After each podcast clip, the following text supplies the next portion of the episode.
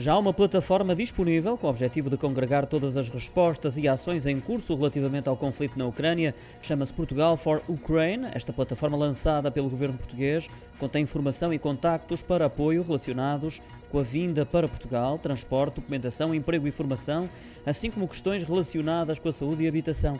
Pretende facilitar aos ucranianos os preparativos para a entrada em Portugal, informa o comunicado enviado ao Jornal Económico. Os conteúdos encontram-se disponíveis em português e inglês, mas nos próximos dias deve estar disponível também uma versão em ucraniano.